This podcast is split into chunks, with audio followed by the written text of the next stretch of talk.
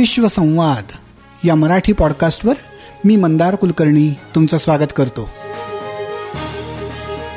काही आगळं वेगळं हटके असं काम करणाऱ्या जगभरातल्या मराठी मंडळींशी गप्पांचा हा कार्यक्रम विश्वसंवाद. नमस्कार मंडळी, विश्वसंवाद या मराठी पॉडकास्टच्या 46व्या एपिसोडमध्ये तुम्हा सर्वांचं मनापासून स्वागत. आजच्या आपल्या पाहुण्या आहेत अपूर्वा जोशी, ज्या फॉरेन्सिक अकाउंटिंग या विषयातल्या तज्ज्ञ आहेत. अतिशय लहान वयात अपूर्वा जोशी यांनी या क्षेत्रात प्रावीण्य मिळवलंय. त्यांची या विषयात PhD ही आहे आणि सोलापूर विद्यापीठाकरता त्यांनी या विषयाचा अभ्यासक्रमही तयार केलाय. आज पुण्यात त्या स्वतःची कन्सल्टन्सी चालवतात आणि अनेक विविध कंपन्यांना या विषयातलं मार्गदर्शनही करतात. तेव्हा ऐकूयात अपूर्वा जोशी यांच्याबरोबर झालेल्या गप्पा.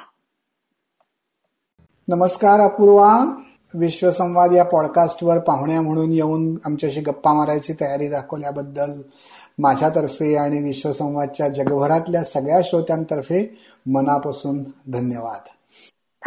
Thank you Mandar. It's a great opportunity. मला पण तुमच्याशी संवाद साधता येतोय या तुमच्या फोरम वरनं आणि खूप लोकांशी कनेक्ट होता येत आहे. So pleasure is always mine. मी या कार्यक्रमाच्या सुरुवातीला जे म्हटलं की फॉरेन्सिक अकाउंटिंग या विषयातल्या एक्सपर्ट अशी ओळख करून जेव्हा दिली तेव्हा आता तोच धागा पकडून मला पहिलं विचारायचं आहे की फॉरेन्सिक अकाउंटिंग ही जी टर्म आहे किंवा हे जे क्षेत्र आहे त्याच्याबद्दल सांगूनच आपण या गप्पांची सुरुवात करूयात की काय आहे फॉरेन्सिक अकाउंट आणि ते काय इतकं महत्वाचं आहे.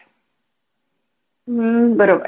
सो फॉरेन्सिक अकाउंटिंग म्हणजे अगदी मराठीत त्याचा अनुवाद करून तुम्हाला सांगायचं झालं तर न्यायवैध लेखापरीक्षण असं हे क्षेत्र आहे. त्याची मी थोडीशी ओळख सांगते पटकन. फॉरेन्सिक अकाउंटिंग मध्ये 3 गोष्टींचा प्रामुख्याने समावेश असतो. त्यात असतो तो म्हणजे कायदा, त्यानंतर इन्व्हेस्टिगेटिव्ह टेक्निक आणि आता त्याला एक तिसरा अँगल जो आलाय तो टेक्नॉलॉजी. कारण टेक्नॉलॉजी वापरून जसे फ्रॉड होतात तसे टेक्नॉलॉजी वापरून ते शोधावेही लागतात. सो इन शॉर्ट असं सांगायचं झालं तर ज्या वेळेला एखादा गुन्हा होतो त्याच्यामध्ये आर्थिक बाजू इन्क्लुडेड असते, म्हणजे ज्याच्यामध्ये फायनान्शियल लॉस होतो इन्व्हेस्टर्सचा, लोकांचा, तर त्यावेळेला कोर्टामध्ये जो रिपोर्ट सादर केला जातो त्या रिपोर्टसाठी जेही काही इन्व्हेस्टिगेशन करावं लागतं एखाद्या केसचं ती बाजू म्हणजे फॉरेन्सिक अकाउंटिंगची बाजू. बर, अच्छा. म्हणजे फॉरेन्सिक अकाउंटिंग मध्ये तुम्ही जनरली फायनान्शियल फ्रॉडचं अनालिसिस केलं जातं. अगदी बरोबर. ओके. आणि मग आता हे म्हणजे गेल्या काही दिवसांमध्येच किंवा आपण म्हणूयात की गेल्या काही वर्षांमध्ये फॉरेन्सिक अकाउंटिंगला महत्व आलंय असं मला तरी वाटतं. कारण मी कधी इनफॅक्ट तुमच्याशी ओळख झाली 1-4 महिन्यांपूर्वी, त्याच्या आधी कधी मी या क्षेत्राबद्दल ऐकलंही नव्हतं. अर्थात दॅट डझंट मीन एनिथिंग, पण म्हणजे मला असं वाटतं की कम्पॅरेटिव्हली हे नवीन क्षेत्र आहे असं म्हणायला हरकत नाही. गेल्या मे बी 5 वर्षात उदयाला आलेलं, तर का त्याला आता इतकं महत्व प्राप्त झालंय आत्ता असं मला विचारायचं होतं. ग्रेट. सो आपल्याकडे फॉरेन्सिक अकाउंटिंग किंवा फ्रॉड म्हणजे फ्रॉड हा शब्द कधी उदयास आला त्याचा खरा आपण म्हणजे समजा मागे जायचं ठरवलं तर सत्यम स्कॅन्डल हे तुम्हाला अगदी सर्वांना माहीत असेल, सर्वश्रुत मोठं स्कॅन्डल आहे हे सत्यम. तर सत्यम स्कॅन्डल पासून फॉरेन्सिक अकाउंटिंग किंवा फ्रॉड या शब्दांची व्याप्ती लोकांना कळायला हळूहळू सुरुवात झाला. म्हणजे I am talking about year 2000. Okay. त्यानंतर लोकांना कळायला लागलं की फायनान्शियल स्टेटमेंट फ्रॉड पण होतात आणि फायनान्शियल स्टेटमेंट फ्रॉड हे लिस्टेड कंपन्यांमध्येही होतात आणि ज्या वेळेला ते लिस्टेड कंपन्यांमध्ये होतात त्यावेळेला ते इन्व्हेस्टर्सना सर्वात जास्त फटका देऊन जातात. तर त्याच्यामध्ये फॉरेन्सिक अकाउंटंटशी हैदराबादचे, आंध्र प्रदेशचे CBCID यांनी केलेली होती. तेव्हापासून दरवेळेला दररोज वेगवेगळे वर्तमानपत्र, न्यूजपेपर किंवा TV चॅनल्स जे काही सत्यमबद्दल अपडेट दाखवायचे त्याच्यामुळे लोकांना कळायला लागलं की फ्रॉड हा इतका मोठा आहे. म्हणजे 7,000 कोटीचा फ्रॉड हा त्यांनी डिक्लेअर केलेला होता. फ्रॉड त्याच्याही पेक्षा जास्त होता आणि त्यावेळेला नियुक्ती केली. त्यानंतर लोकांना जास्तीत जास्त कळायला लागलं की अरे फॉरेन्सिक अकाउंटंट पण असतात. पण हा हळूहळू गेल्या एक 5-7 वर्षामध्ये भारतामध्ये वेगवेगळे फ्रॉड उघडकीस आले. त्याच्यामध्ये 2G स्कॅम होता, कोल स्कॅम होता, बरेच सारे government scam as well as खूप साऱ्या बँकांमध्ये फ्रॉड होत असतात. आता टिपिकल इंडियातला फ्रॉडचाच प्रकार आपण म्हणू नॉन परफॉर्मिंग असेट हा जो आहे तो बँकांना खूप हिट करतोय, बँकांचा गुंतवणूकदारांना खातेदारांना खूप हिट करतोय. त्याच्यामुळे जास्तीत जास्त हेडलाईन्स येत आहेत न्यूजपेपरमध्ये आणि लोकांना कळतंय की ओके बँकिंग फ्रॉड होत आहेत, इन्शुरन्स फ्रॉड होत आहेत. हे झालं हा झाला भारतातला सिनारिओ. पण मी असं म्हणेन की वेस्टर्न कंट्रीज म्हणजे US आहे किंवा युरोपियन कंट्रीज ह्या बऱ्याच प्रगत आहेत आणि सेन्सिटिव्ह आहेत या प्रकारच्या इन्सिडेंट्सना, कारण की US युरोपियन लोक या प्रकारच्या इन्सिडेंट्सना रिस्पॉन्स खूप फास्ट देतात. US मध्ये याचा उगम थोडासा लवकर झाला. इंडियामध्ये मी म्हणेन की जनजागृती बरीच कमी होती, त्याच्यामुळे लोकांना फ्रॉड होतात हे फक्त माहीत असायचं आतापर्यंत. घोटाळा होतो पण ते शोधायलाही लोक असतात आणि घोटाळे किती मॅसिव्ह असतात हळूहळू एक 5-10 वर्षांपूर्वी कळायला. हो ना, हे जे या घोटाळ्यांचे जे आकडे आहेत अमुक तमुक 1000 कोटी हे म्हणजे सर्वसामान्य माणसाला तो आकडा लिहायचा कसा हे सुद्धा जरा विचारच करायला लागेल. कारण आपण जे काय युनिट्स वापरतो 1-2 दशमलक आणि लाख आणि कोटीपर्यंत, पण ह्या दोन्हीचं कॉम्बिनेशन करून जर काहीतरी नवीन आकडा निर्माण करायचा झाला की अमुक 1000 कोटी तर ते फारच कॉम्प्लिकेटेड होऊन जातं आणि अर्थातच त्यामुळे त्याची व्याप्ती खूपच मोठी होऊन जाते. तर मला विचारायचं असं होतं की नाव यू हॅव ऑलरेडी एक्सप्लेन की कुठल्या कुठल्या वेगवेगळ्या एक्झाम्पल्स आहेत अशा टाईपच्या फ्रॉड झालेली आणि युरोपियन कंट्रीज आणि अमेरिकेत त्याचं बऱ्यापैकी रेकग्निशन आहे. आपल्याकडे त्याला किती आता रेकग्निशन मिळालंय गव्हर्नमेंट साईडनी किंवा इन जनरल इंडस्ट्रीयल साईडनी? इंडस्ट्रीयल साईडनी म्हणजे मी आता वेगवेगळ्या सेक्टर बद्दल तुम्हाला सांगेन. भारतामध्ये 2013 सालाच्या आधी फ्रॉडची कुठलीही व्यापक व्याख्या किंवा डेफिनेशन नव्हती. 2013चा कंपनीज ऍक्ट जो झाला अमेंड झाला त्याच्यामध्ये फर्स्ट टाइम आपण आपल्याकडे गव्हर्नमेंटनी फ्रॉड म्हणजे काय असतात हे याची व्याख्या तरी दिली. तो हळूहळू कॉर्पोरेट किंवा बँक या फ्रॉडचं कॉग्निझन्स घ्यायला लागल्या आणि मला असं वाटतंय की बँक्स आता आपण समजा बँक धरल्या तर त्याच्यामध्ये प्रायव्हेट बँका यांनी रिस्पॉन्सेस फ्रॉड होत आहेत आणि ते आता आपण फ्रॉड हा शेवटी काय असतो किंवा फॉरेन्सिक अकाउंटिंग हे शेवटी काय असतं पोस्ट मॉर्टम ऍक्टिव्हिटी असते. सो आम्ही अशा बँकांमध्ये जनजागृती केली की बँका पोस्टमॉर्टमला जायची वेळच नये बँकांना, सो दॅट ती लोक प्रिव्हेंटिव्ह साईडवरती काहीतरी करतील. म्हणजे आता फॉर एक्झाम्पल असं धरून चला की NPA, आता मी तुम्हाला NPA सांगितलं काय असतं. NPA हा आता भारतासमोरचं सर्वात मोठं आव्हान आहे फायनान्शियल इंडस्ट्री समोरचं. तर वेळेला तुम्हाला एखाद्या बॉरोवरचे बॅकग्राऊंड कळते की या माणसांनी ऑलरेडी कुठल्या तरी बँकेचे पैसे ड्यूप केलेले आहे, या माणसाने ऑलरेडी दुबईमध्ये काहीतरी केलेलं आहे, तो इकडे पळून आलेला आहे आणि ही स्टार्टिंग बिझनेस फक्त तो क्रेडेन्शियल्स मोठे दाखवतोय किंवा या माणसाचं नाव या माणसाची क्रेडेन्शियल्स पनामा पॅराडाईज पेपर अशा प्रकारच्या वादग्रस्त पेपर्समध्ये इन्व्हॉल्व्ह होती. अशा प्रकारचं बॅकग्राऊंड तुम्हाला ज्या वेळेला कळतं त्यावेळेला ऍज अ बँकर मी डेफिनेटली खूप कॉशियस असेल की अशा प्रकारच्या माणसाला आणि त्याच्या उद्योगांना लोन द्यायचंच नाही. जर मी लोनच दिलं नाही अशा प्रकारच्या प्रॉडक्ट्स असणार तर NPAचं प्रमाण आपोआप आटोक्यात येईल. ही झाली बँकांची प्रिव्हेंटिव्ह साईड. आता मॅन्युफॅक्चरिंग रिटेल किंवा इतर क्षेत्र पण आहे तिथे IT म्हणूया ही लोक पण आजकाल फ्रॉड घडलाय हे सांगायला मागे पडत नाहीयेत म्हणजे एम्प्लॉई वेंडर फ्रॉड या अशा प्रकारच्या सेक्टर्समध्ये खूप रॅम्पंट असतात. आता हळूहळू मोठ्या कंपन्या या प्रकारच्या इन्सिडेंट्सना रिस्पॉन्स द्यायला खूप क्विक झाल्यात. म्हणजे ते लोक आमच्यासारख्या फॉरेन्सिक अकाउंटंटची नियुक्ती करतात. आम्हाला तिथे जाऊन आधी त्यांना सांगावं लागतं की एखादी गोष्ट ही फ्रॉड आहे की नाही, कारण बऱ्याच वेळेला 1000तली एखादी केस अशी असते की ज्यावेळेला मॅनेजमेंटला वाटत असतं की हा फ्रॉड आहे पण हा फ्रॉड नसतो. सो बऱ्याच वेळेला आम्हाला तिथे जाऊन सर्वप्रथम हे सांगावं लागतं की हा फ्रॉड आहे की नाही, हा फ्रॉड असेल तर मग पुढच्या स्टेप्स काय आणि पुढे काय पद्धतीने त्याचं रिझॉल्युशन करावं लागेल. तो अशा प्रकारे हळूहळू भारतातले सगळे सेक्टर या प्रकारच्या फ्रॉड्सना आणि ते फ्रॉड मिटिगेट करायचे याला संवेदनशील होत आहे. आपल्याकडे अजूनही हा खूप स्टेटस इश्यू आहे. म्हणजे मी युएस आणि भारतामधला एक फरक जर सांगायचा झाला तर युएसमध्ये कंपन्या बऱ्याच वेळेला काही गोष्टी उघडकीस आल्या तर पब्लिकमध्ये येऊन सांगतात की हो आमच्याकडे ह्या प्रकारचा फ्रॉड झालेला आहे आणि आम्ही we are ensuring the major आम्ही अशा प्रकारच्या फॉरेन्सिक अकाउंटिंग फर्मला नियुक्त केलेला आहे आणि नेसेसरी स्टेप्स घेऊन पुढे काय होईल हे आम्ही मार्केटला अपडेट देत राहू. हा झाला युएस किंवा वेस्टर्न आउटलुक. पण आपल्याकडे अजूनही हा थोडासा स्टेटस और गुडविल इश्यू आहे. म्हणजे प्रमोटर्सना किंवा लोकांना बऱ्याच वेळेला वाटतं की अरे बापरे मी तुमचा फ्रॉड डिक्लेअर केला तर लोक काय म्हणतील माझ्या कंपनीबद्दल. पण असं नसून जर तुम्ही प्रोएक्टिव्हली येऊन पुढे सांगितलं की असं असं झालेलं आहे पण आम्ही त्याच्यावरती ऍक्ट करतोय तर दॅट शोज तुमची इंटिग्रिटी किती आहे, ट्रान्सपरन्सी आहे, तुम्ही ट्रान्सपरन्सी दाखवताय इन्व्हेस्टर समोर, पब्लिक समोर. सो अशा प्रकारे आपल्याकडे थोडंसं अजून लोकांमध्ये फ्रॉड हाय निगेटिव्ह कन्नोटेशन नसून तुम्ही बाहेर येऊन हे सांगताय पॉझिटिव्ह गोष्ट आहे हे कळायला थोडा वेळ लागतो. बरोबर. आता ही क्षेत्राची या ओळख आणि त्याचा बिग पिक्चर बघितल्यानंतर आपण तुमच्या पर्सनल करिअरकडे येऊयात आणि मला विचारायचं होतं की how did you get into this field.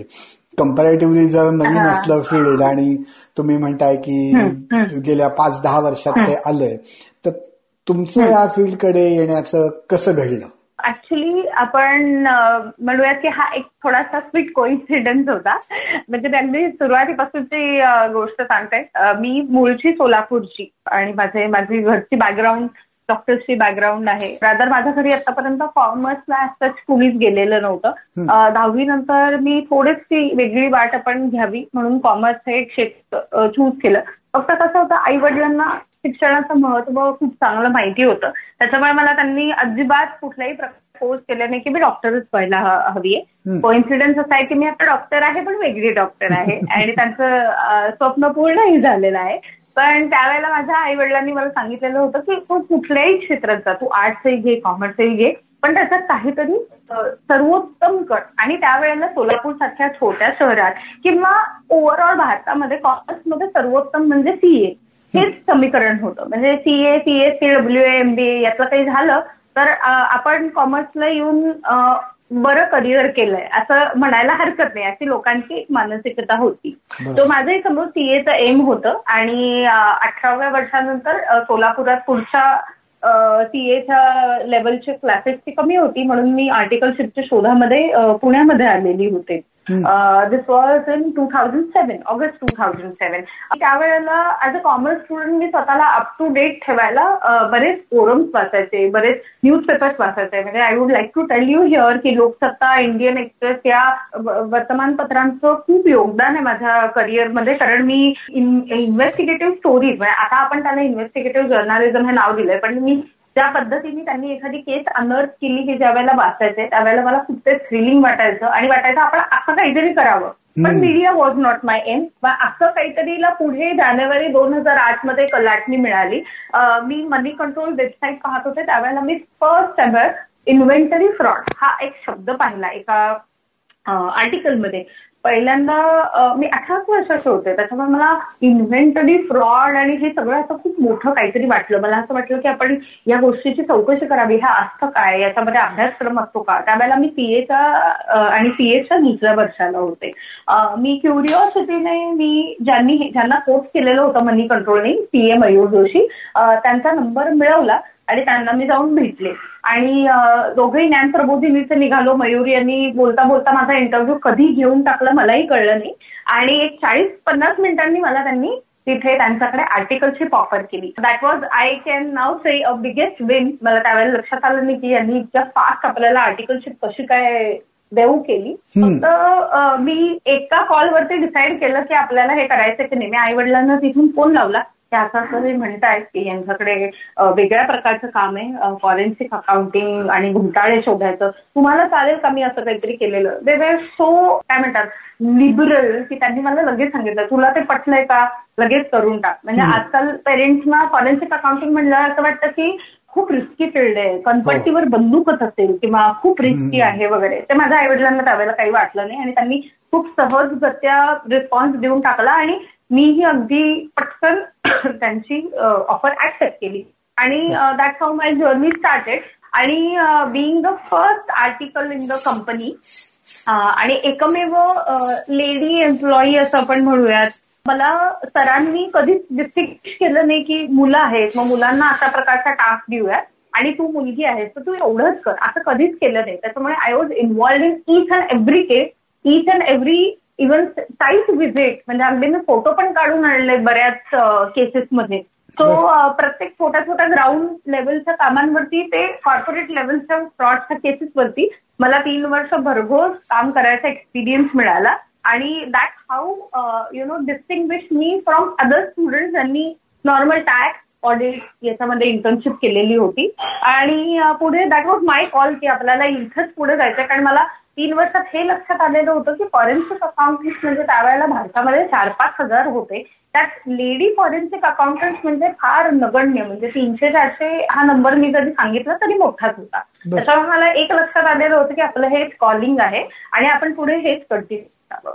So अशा एका कोइन्सिडन्समुळे मी या क्षेत्रात आले. फक्त आय हॅड दॅट टेनेसिटी, मी पुढे त्याच्यामध्ये आपण कितीही अडथळे आले तरी याच क्षेत्रात राहायचं हे मात्र मी खूप जिद्दीने ठरवून दिलेलं होतं. अरे वा, फारच छान, अभिनंदन. पण मग हे तुम्ही म्हणालात की तुम्ही सीएची आर्टिकलशिप करताना तुम्हाला ही अपॉर्च्युनिटी मिळाली, पण मग तुम्ही सीए पूर्ण केलंत का? ऍक्च्युली आता त्याला एक वेगळा अँगल आहे. 2012 साली मी म्हटलं ना प्रत्येक ऍक्टिव्हिटी आयुष्यातली एक यु नो काहीतरी एक इन्सिडन्स बेस्ड आहे. तर 2012 साली माझे सीए आणि सीएस फायनलचे फर्स्ट अटेम्प्ट होते आणि त्याच्या आधी मी बऱ्याच कमी वयामध्ये म्हणजे 20व्या वर्षी अमेरिकन माझा कोर्स सर्टिफाईड फ्रॉड एक्झामिनर आणि इंडिया फॉरेन्सिक संस्थेचे courses certified anti money laundering expert, certified forensic accounting professional हे मी 20व्या आणि 21व्या वर्षी क्लिअर केलेले होते. त्यावेळेला मला त्याचा इम्पॉर्टन्स कळला नाही, पण ज्यावेळेला न्यूजपेपर्स मी हे कोट करायला सुरुवात केलं, ब्लॉग मी कोट करायला सुरुवात केलं की मी अपूर्वा जोशी म्हणजे फॉरेन्सिक अकाउंटंट, त्यावेळेला मला कळलं की मी काय केलेलं आहे. 2012 साली थोडी डिसिजन फेज होती. 2012 साली माझी आईचाच वर्गवास झालेला होता, त्याच वेळेला माझे फायनलचे अटेम्प्ट आलेले होते. At some time to be at home and peacefully think की काय करायचं आपल्याला पुढे. त्यावेळेला असं वाटलं की मी सीएस किंवा फॉरेन्सिकमध्ये कोर्सेस काही केलं तरी शेवटी प्रॅक्टिस मला एकाचीच करता येणार आहे इंडियामध्ये, तर why not to do the forensic accounting work, म्हणजे why not to take it ahead. त्यामुळे मी तिथे कॉन्शियस कॉल घेतला, मी माझं सीएस फायनल तिथेच थांबवलं आणि त्याच्या पुढे मी वेगवेगळे माझे फॉरेन्सिक मधले कोर्सेस आणि पुढे मग डॉक्टरेट हे परस्यू करत गेले. अरे वा, बर बर, मोठा डिसिजन होता हा. की दुसरी म्हणजे अजून एक मला सांगायला इथे आवडेल, नॉट टू ऑफेंड एनीवन, मला असं बऱ्याच केसेसमध्ये असं आढळून यायचं काही नोटोरियस सीए असायचे ज्यांची इन्व्हॉल्वमेंट केसेसमध्ये आम्हाला खूप दिसायची. मग मला हळूहळू लक्षात आलेलं होतं की गुड सीएज अँड बॅड सीएजचं काम मी बघितलेलं होतं केसेसमध्ये. सो बऱ्याचशा केसेसमध्ये I had to go behind you know background of the CA किंवा यु नो सीएवरती पण केसेस पाहायच्या.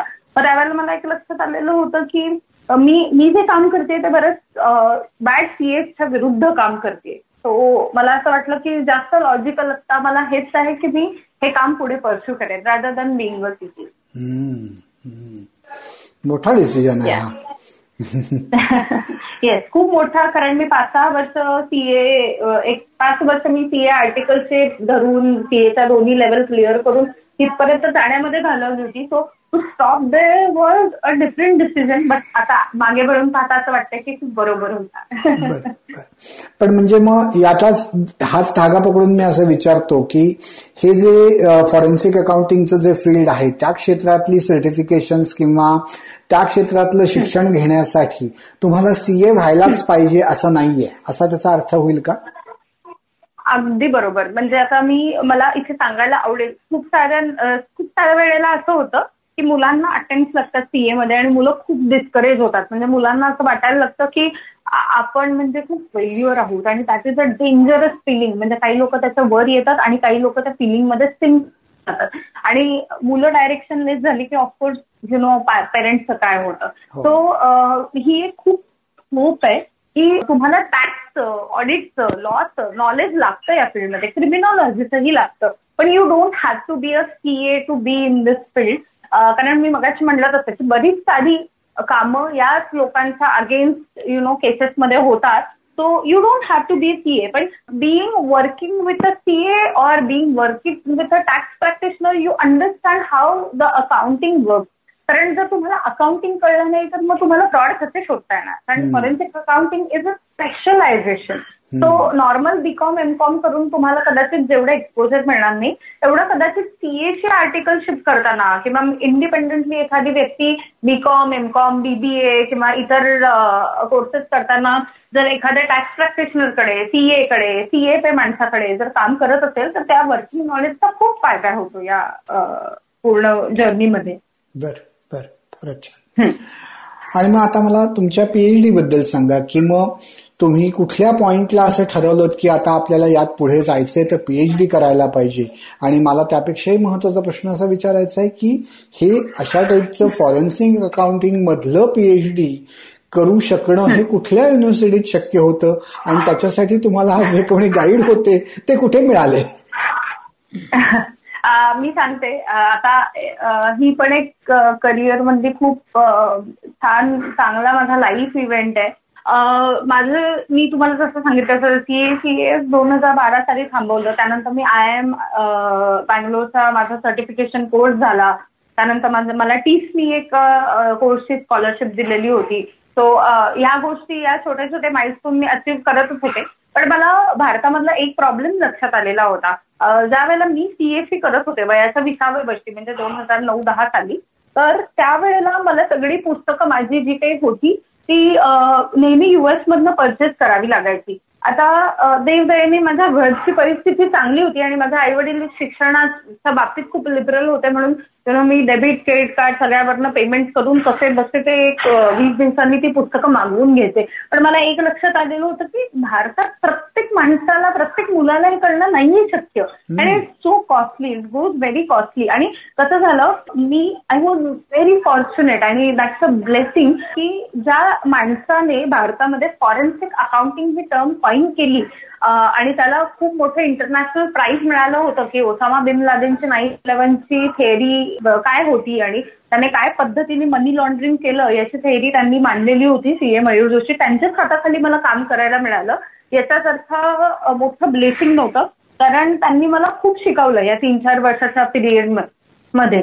तो मला बेसिकली माझं ट्रेनिंग खूप चांगलं झालेलं होतं.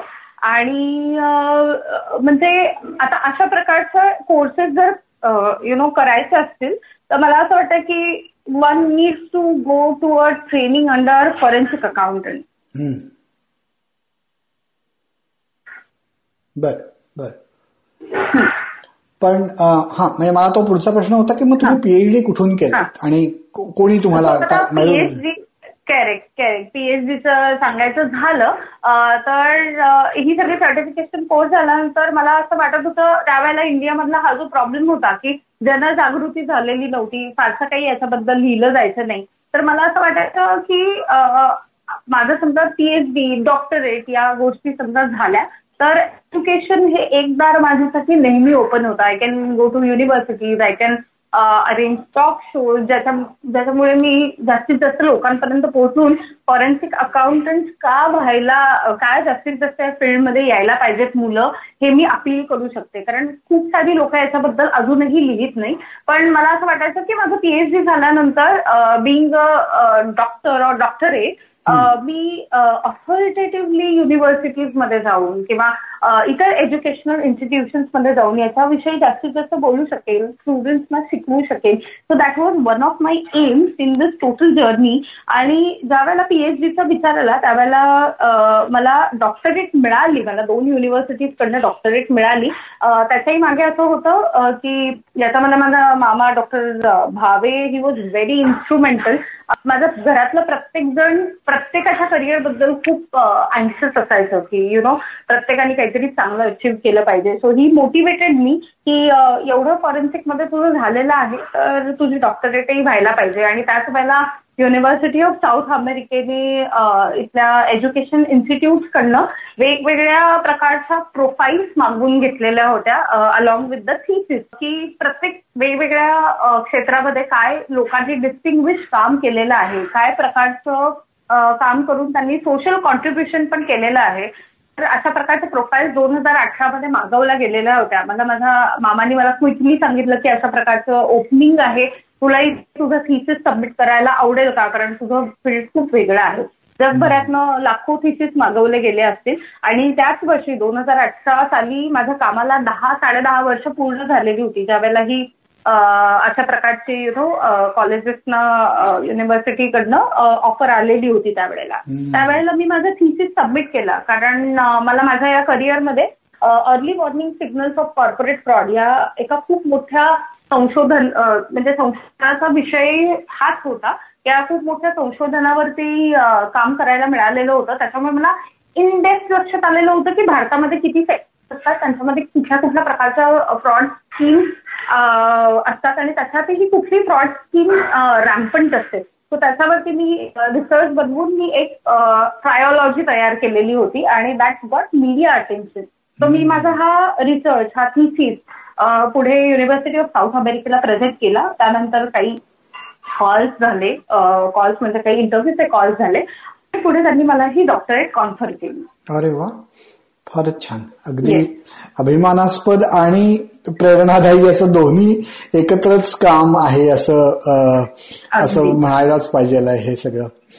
मला अजून एक गोष्ट याच्यात ऍड करायची म्हणणार. याच्यामध्ये काय झालं, मी 2012 साली माझ्या आई गेल्यानंतर आय टूक अ स्मॉल ब्रेक. म्हणजे मी पुण्यामध्ये नव्हते, मी सोलापूरला गेलेली होते वडिलांकडे. त्यावेळेला निवांत बसणं हे तरी काही माझ्या डीएनए मध्ये नव्हतं. सारखं काहीतरी काम करत राहणं हे होतं. त्याच वेळेला हेच एम डोक्यात धरून I went to Solapur university vice chancellor. कारण मी म्हणलं होतं की मोठ्या कंपन्या CSR करतात, कॉर्पोरेट सोशल रिस्पॉन्सिबिलिटी. आता कायद्यामुळे they give back to the society 2% of their net profits आणि यु नो मुलांसाठी काहीतरी करतात. तसं माझ्याही मनात एक काहीतरी गिव्हिंग बॅक टू सोसायटी हे खूप स्ट्रॉंग होतं की मला चांगल्या चांगल्या गोष्टीला एक्सपोजर मिळालं, मला त्या ऑपॉर्च्युनिटीज घेता आल्या आणि I should also make available the opportunities to others जे त्यांना इझिली अवेलेबल नाहीये. म्हणून माझ्या डोक्यात होतं की पहिल्यांदा start from your original city, जी माझी सोलापूर आहे. आणि सोलापूरमध्ये तर फ्रॉड फॉरेन्सिक हे 2013 साली पण कुणी ऐकलेलं नव्हतं. त्याच्यामुळे मी VC ना अप्रोच झाले. मी त्यांना ऑफर दिलेली होती की तुम्ही अशा प्रकारचे diploma certificate level courses launch करा, आय एम देअर, आणि मी तुम्हाला हे डिझाईन करून द्यायला मदत करेन. आणि त्यांनी ते 2014 साली लॉन्चही केलेले होते. त्याच्यामुळे एक खूप चांगला माइलस्टोन मला सोलापुरात अचीव्ह झाला की माझी जी कंपनी होती, माझी जी स्टार्टअप होती, त्याला एक रेकॉग्निशन मिळालं सोलापूर युनिव्हर्सिटीकडनं. आणि that was the biggest milestone which was useful in PhD thesis. कारण मला सोशल कॉन्ट्रीब्युशन ज्या वेळेला दाखवायची वेळ आली त्यावेळेला मी डिझाईन केलेले कोर्सेस आणि या सगळ्याबद्दल बोलल्यानंतर I think that did stand out from other application. बरोबर बरोबर बरोबर बर. आपण आता जे काही बघत आलो गेल्या 10 वर्षात हे फील्ड कसं कुठे कुठे जात आलंय, तुम्ही कशा इन्व्हॉल्व्ह झालात. आता आज तुम्हाला जर असा प्रश्न विचारला की तुमचं डे टू डे बेसिसवरचं काम हे एक्झॅक्टली काय असतं, तर त्याबद्दल तुम्ही काही आम्हाला थोडीशी झलक देऊ शकाल का? डे टू डे बेसिसवरचं काम म्हणजे ऍज इन की मी कुठल्या केसेसवर काम करत असतो म्हणायचं मला? कुठल्या नाही, म्हणजे आता ऍज अ फॉरेन्सिक अकाउंटंट तुम्ही काय काय करता, कशा टाईपचं काम करता आत्ता, असं प्रॅक्टिसिंग फॉरेन्सिक अकाउंटंट काय काय काम करतो ह्याचं एक उदाहरण म्हणून जर तुमचं तुम्ही उदाहरण सांगितलं तर ते मला हवंय की ते हे असं काम करतात. Okay okay okay. खूप वेगवेगळ्या प्रकारची कामं असतात. म्हणजे मी नेहमी सांगत आलेली की कोडं जसं वेगळं असतं ना, प्रत्येक कोडं आपल्यासमोर येणारं जसं वेगळं असतं ना, तसं आमचंही काम ओव्हर द इयर्स हे नेहमी वेगळं वेगळं होत राहिलं. प्रत्येक फ्रॉडची केस ही खूप वेगवेगळी असते. सो त्याच्यामध्ये तुम्हाला टेक्निस्ट अप्रोच ठेवून चालत नाही. You have to amend your approach की एखाद्या केसकडे काय दृष्टीने बघायचंय. सो मला ज्या पद्धतीच्या केसेस येतात म्हणजे आम्ही प्रॅक्टिस करतो त्याच्यामध्ये बऱ्याच वेळेला एम्प्लॉई फ्रॉड्स असतात. सो एम्प्लॉई फ्रॉड्स हे इतके रॅम्पंट असतात, आता मॅन्युफॅक्चरिंग असू देत किंवा इव्हन आय टी बिझनेस असू देत, एम्प्लॉईज ऍट एनी लेवल आणि जास्तीत जास्त वरच्या लेवलला त्यांच्याकडे खूप साऱ्या इंटेलेक्च्युअल प्रॉपर्टीचा ऍक्सेस असतो, त्यांच्याकडे खूप साऱ्या व्हीव्हीआयपी क्लायंटचा ऍक्सेस असतो, कॉम्पिटिटर्सचा ऍक्सेस असतो, कस्टमर्सशी बोलत असतात ते वेगवेगळ्या वेळेला. सो त्यांच्याकडे कंपनीची इम्पॉर्टंट इन्फॉर्मेशन खूप असते आणि बऱ्याच वेळेला काय होतं अशा एम्प्लॉईला जर थोडी पैशाची लालूच दाखवली किंवा लाईफस्टाईल एक्सपेन्सेस जर त्या एम्प्लॉईचे अचानक वाढत असतील, त्याला दुसरं इन्कम सुरू होत असेल तर बऱ्याच वेळेला एम्प्लॉई अशा प्रकारच्या स्कीम्सना म्हणा किंवा अशा प्रकारच्या लालूचला बळी पडतात आणि बऱ्याच वेळेला अशा प्रकारची इन्फॉर्मेशन म्हणा जी प्रायव्हेट टू द कंपनी असं आपण म्हणू आहे ती बाहेर पास ऑन करतात.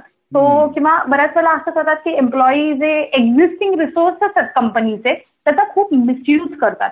बऱ्याच वेळेला वेंडर एम्पॅनलमेंट असते कंपन्यांमध्ये वेगवेगळ्या गोष्टी प्रोव्हाइड करायला, म्हणजे कंपन्यांचं पर्चेस डिपार्टमेंट हे सर्वात जास्त कॉस्ट इन्कर करणारं डिपार्टमेंट असतं. मग त्याच्यामध्ये पर्चेसचाच एखादा हेड आहे आणि त्याला कळत असेल की आपल्या कंपनीला बाबा अमुक अमुक म्हणजे चहा कॉफी जास्त लागतीये किंवा आपल्या कंपनीला स्टेशनरी आयटम्स खूप जास्त लागतात. लाईकली बऱ्याच केसेसमध्ये असं होतं हा एम्प्लॉई बऱ्याच वेळेला कंपनीच्या बाहेर एखादी दुसरी कंपनी थाटतो, ज्याचे डायरेक्टर किंवा ज्याचे नामधारी डायरेक्टर म्हणू आपण वेगळे असतात आणि त्यांना वेंडर म्हणून एम्पॅनलमेंट त्यांचे घेऊन त्यांच्या थ्रू सगळा बिझनेस रूट करतो. म्हणजे दुसरं इन्कमही एम्प्लॉईचं सुरू झालं म्हणजे हा कंपनीच्या रिसोर्सेसचा पण मिसयूज आहे. अशा प्रकारे बऱ्याचदा एम्प्लॉई मिसयूज करतात. बऱ्याचदा असं होतं एम्प्लॉई फ्रॉडच्या केसेसमध्ये की डायरेक्टर आहे आणि कंपनीमधनं खूप साऱ्या डायरेक्टर म्हणजे त्यांना ऑथॉरिटी असते, सायनिंग ऑथॉरिटी असते. बऱ्याच वेळेला आपल्या सायनिंग ऑथॉरिटीचा मिसयूज करून खूप सारं मनी सायफन आउट करून ही लोक पळून गेलेली असतात. तो दुसरा अजून एक पार्ट सुरू होतो अनालिसिसचा, तो कॉम्प्युटर फॉरेन्सिक अनालिसिस. याच्यामध्ये होतं काय की जरी माणूस काहीतरी करून पळून गेला असेल तरी it cannot be completely concealed, मागे काही ना काहीतरी प्रूफ राहतोच. आणि त्या माणसाचा जर वर्किंग लॅपटॉप पीसी काही असेल तर त्याच्यामधनं आम्ही deleted data recovery, email recovery किंवा काही असे कीवर्ड त्याने काय प्रकारच्या फाईल्स जनरेट केलेल्या होत्या या सगळ्याची रिकव्हरी, त्याच्यावर बेस टाकायचं आणि केस उभी करणे, अशा प्रकारच्या कॉम्प्युटर फॉरेन्सिकची कामं करतो. त्यानंतर प्रिव्हेंटिव्ह साईडला तुम्ही जर मला विचाराल तर आपण त्याला म्हणू मार्केट इंटेलिजन्स गॅदर करणे. कारण आम्ही ज्या इंडस्ट्रीमध्ये आहोत त्याचं मी खरं नाव तुम्हाला सांगू शकेल तर इंटेलिजन्स गॅदर करणे, त्याच्या अराउंड एक लॉजिकल स्टोरी प्रूफनी सपोर्ट केलेली बिल्ड करणे आणि ती क्लायंटकडे देणे. सो इंटेलिजन्स गॅदरिंगमध्ये आम्हाला बऱ्याच वेळेला सप्लायर्स किंवा कंपनीचे कॉम्पिटिटर्स असतील किंवा अशा सगळ्या लोकांचा इंटेलिजन्स बिल्ड करावा लागतो. समजा बँकेसाठी काम करत असू तर बँकेकडे एखादं बॉरोवर ऍप्लिकेशन खूप मोठ्या अमाऊंटसाठी आलं, समजा 100 कोटी 400 कोटी, तर त्याच्यासाठी बॉरोवरची पूर्ण बॅकग्राऊंड, पूर्ण लिगल बॅकग्राऊंड, त्याची फायनान्शियल बॅकग्राऊंड हे व्हेरीफाय करणं, हे चेक करणं, त्याचा मार्केट इंटेलिजन्स गॅदर करणं हे सर्वात प्रथम असतं, सर्वात मोठं असतं, तेही करायचं आम्ही काम करतो. सो ही झाली प्रिव्हेंटिव्ह साईड. ज्यावेळेला फॉरेन्सिक ऑडिट होतं त्यावेळेला आम्ही फॉलो द कॅश हा कन्सेप्ट यूज करतो आणि काय पद्धतीने बँकांकडनं किंवा नॉन बँकिंग फायनान्शियल कंपनीजकडनं पैसा घेऊन बॉरोवरने हा बाहेर वळवलेला आहे, कुठल्या कुठल्या असेट्सने टाकलेला आहे, हाही एक्झरसाईज आम्ही फॉरेन्सिक ऑडिटमध्ये करतो. अजून एक खूप इंटरेस्टिंग साईड याला आहे असेट ट्रेसिंग. बऱ्याच वेळेला मी तुम्हाला जसं मगाशी सांगितलं एनपीए हा खूप मोठा प्रॉब्लेम आहे आता आपल्या फायनान्शियल सिस्टीममध्ये, तर त्यावेळेला बॉरोवर काय प्रकारचे पैसे घेऊन पळून जातो पण हे पैसे शेवटी कुठे ना कुठेतरी गुंतवले जातातच ना, बेनामी व्यवहारही केले जातात. अशा प्रकारच्या असेट शोधून काढणं हे खूप जिकिरीचं असतं, हे खूप इम्पॉर्टंट असतं. कारण मग बँकांना त्यावेळेला कळतं की आपला पैसा याने नक्की कुठे कुठे कशा कशात इन्व्हेस्ट केलेला आहे. सो अशा प्रकारचे सगळे व्यवहार शोधणं. त्यानंतर बऱ्याचदा आम्ही अजून एक एक्झरसाईज करतो की ज्याच्यामध्ये आम्ही असं म्हणू की केवायसी रिमिडिएशनचं काम करतो. आता केवायसी रिमिडिएशनमध्ये काय असतं, केवायसी हा खूप क्रिटिकल पार्ट असतो बँकेचा. मी जेव्हा तुम्ही अकाउंट ओपन करायला गेलो तर आपल्याकडे 10 प्रकारचे डॉक्युमेंट्स मागितले जातात. इंडियात असेल तर आधार कार्ड, मग त्यानंतर तुमचा पासपोर्ट, मग घरी राहताय ते प्रूफ आणि हे आणि ते.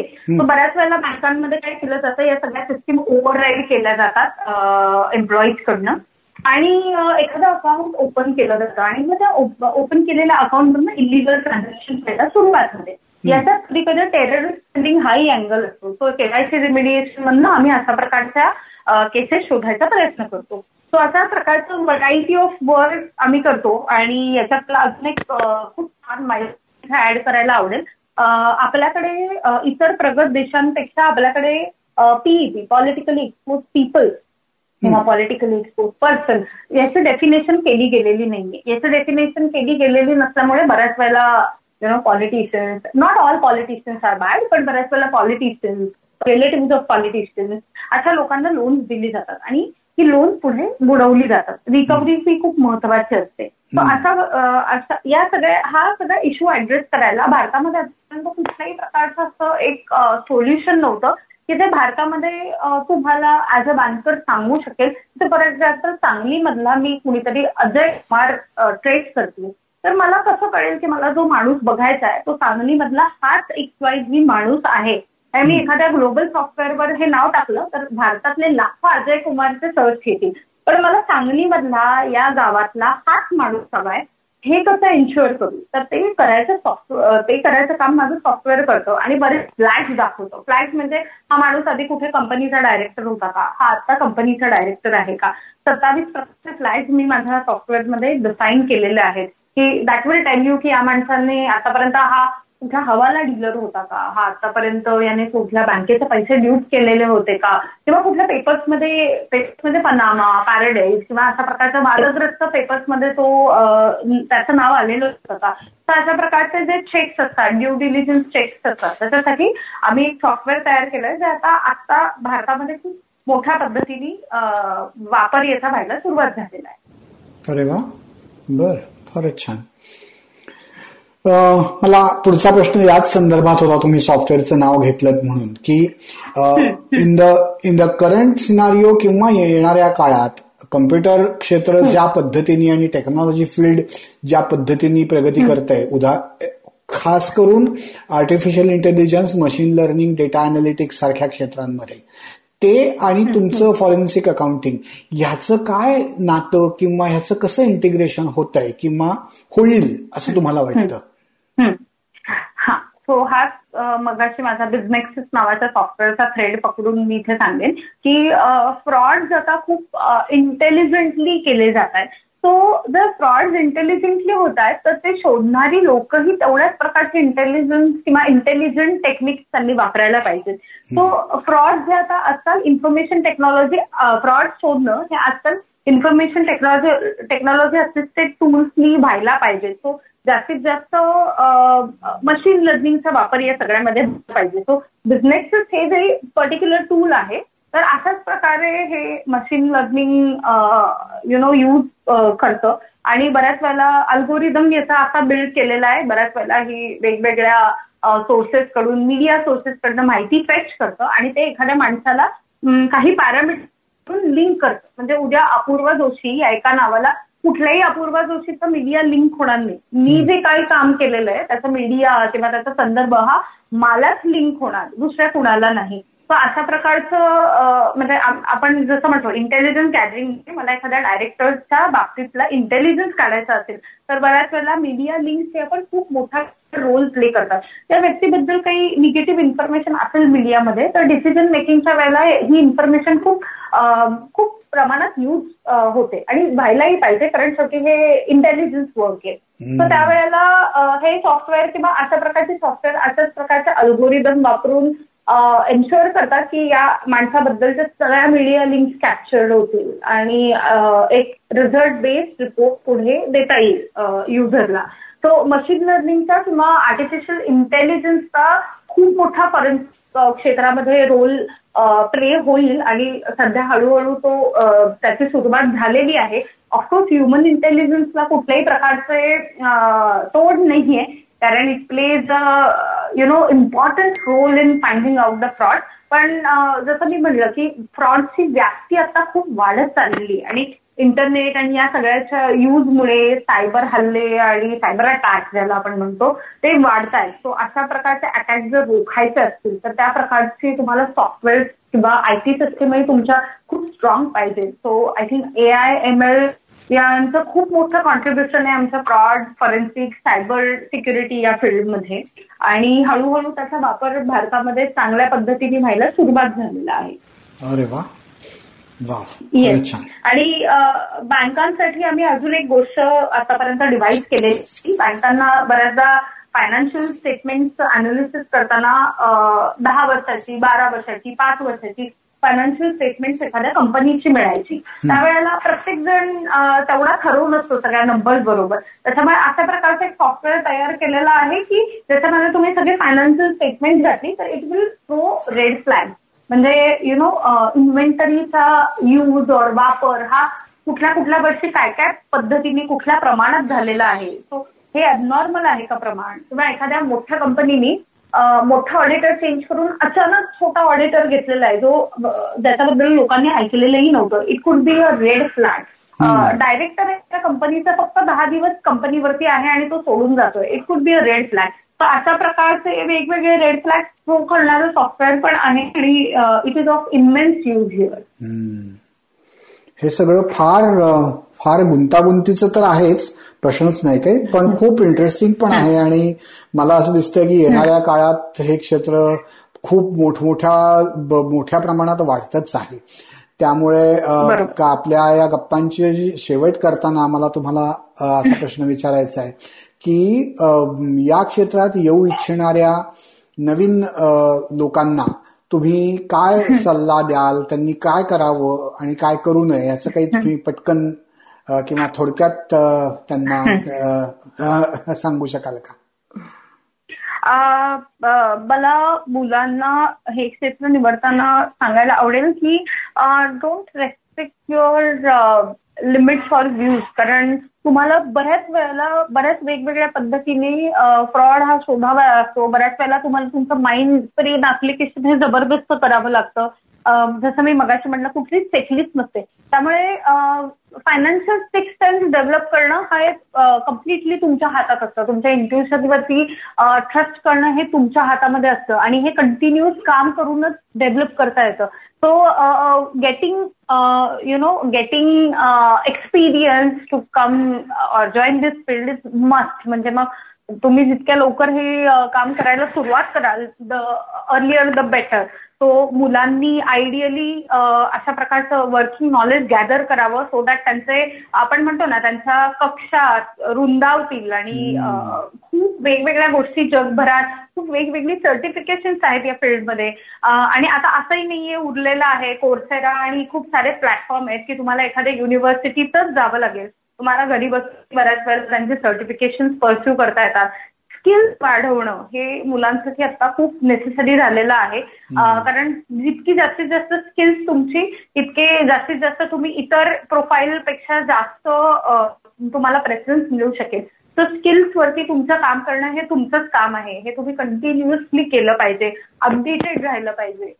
सो या काही गोष्टी आहेत डोंट्स. म्हणजे फ्रॉड कसे होतात कारण कुठंतरी कुणीतरी या सगळ्या पॉन्झी स्कीम्स कशा होतात कुठेतरी कुणीतरी या सगळ्यामध्ये बिलीव्ह करतो आणि फ्रॉडस्टरला पैसे देतो. त्याच्यामुळे फ्रॉड्स वाढतात. सो तुम्ही जर अवेअर राहिला, तुम्ही आपल्या सोसायटीत आसपास काय चाललेलं आहे आणि जे चाललेलं आहे त्याच्यामध्ये आपला रोल काय आहे हे अनालाइज केलं तर मला असं वाटतं की फ्रॉडचा नंबर किंवा फ्रॉडची व्याप्ती कमी होण्यास मदत होईल. सो अलर्ट राहणं हे खूप महत्वाचं. फारच छान अपूर्वा. आपण आता जवळजवळ गेली 45 मिनिटं बोलतो आहोत आणि हे इतकं खूपच वेगळ्या प्रकारचं आज माहिती मला आणि आमच्या सगळ्या श्रोत्यांना मिळाली याबद्दल काही शंकाच नाही.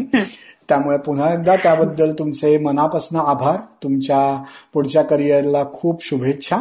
आणि तेवढं बोलून मला वाटतं आपण आपली मुलाखत इथे थांबवूयात. जरूर. Thank you so much. खूप छान वाटलं तुमच्याशी इंटरॅक्ट करून आणि हे जास्तीत जास्त लोकांपर्यंत पोहोचेल अशी मी आशा करते. नक्कीच नक्कीच. थँक्यू.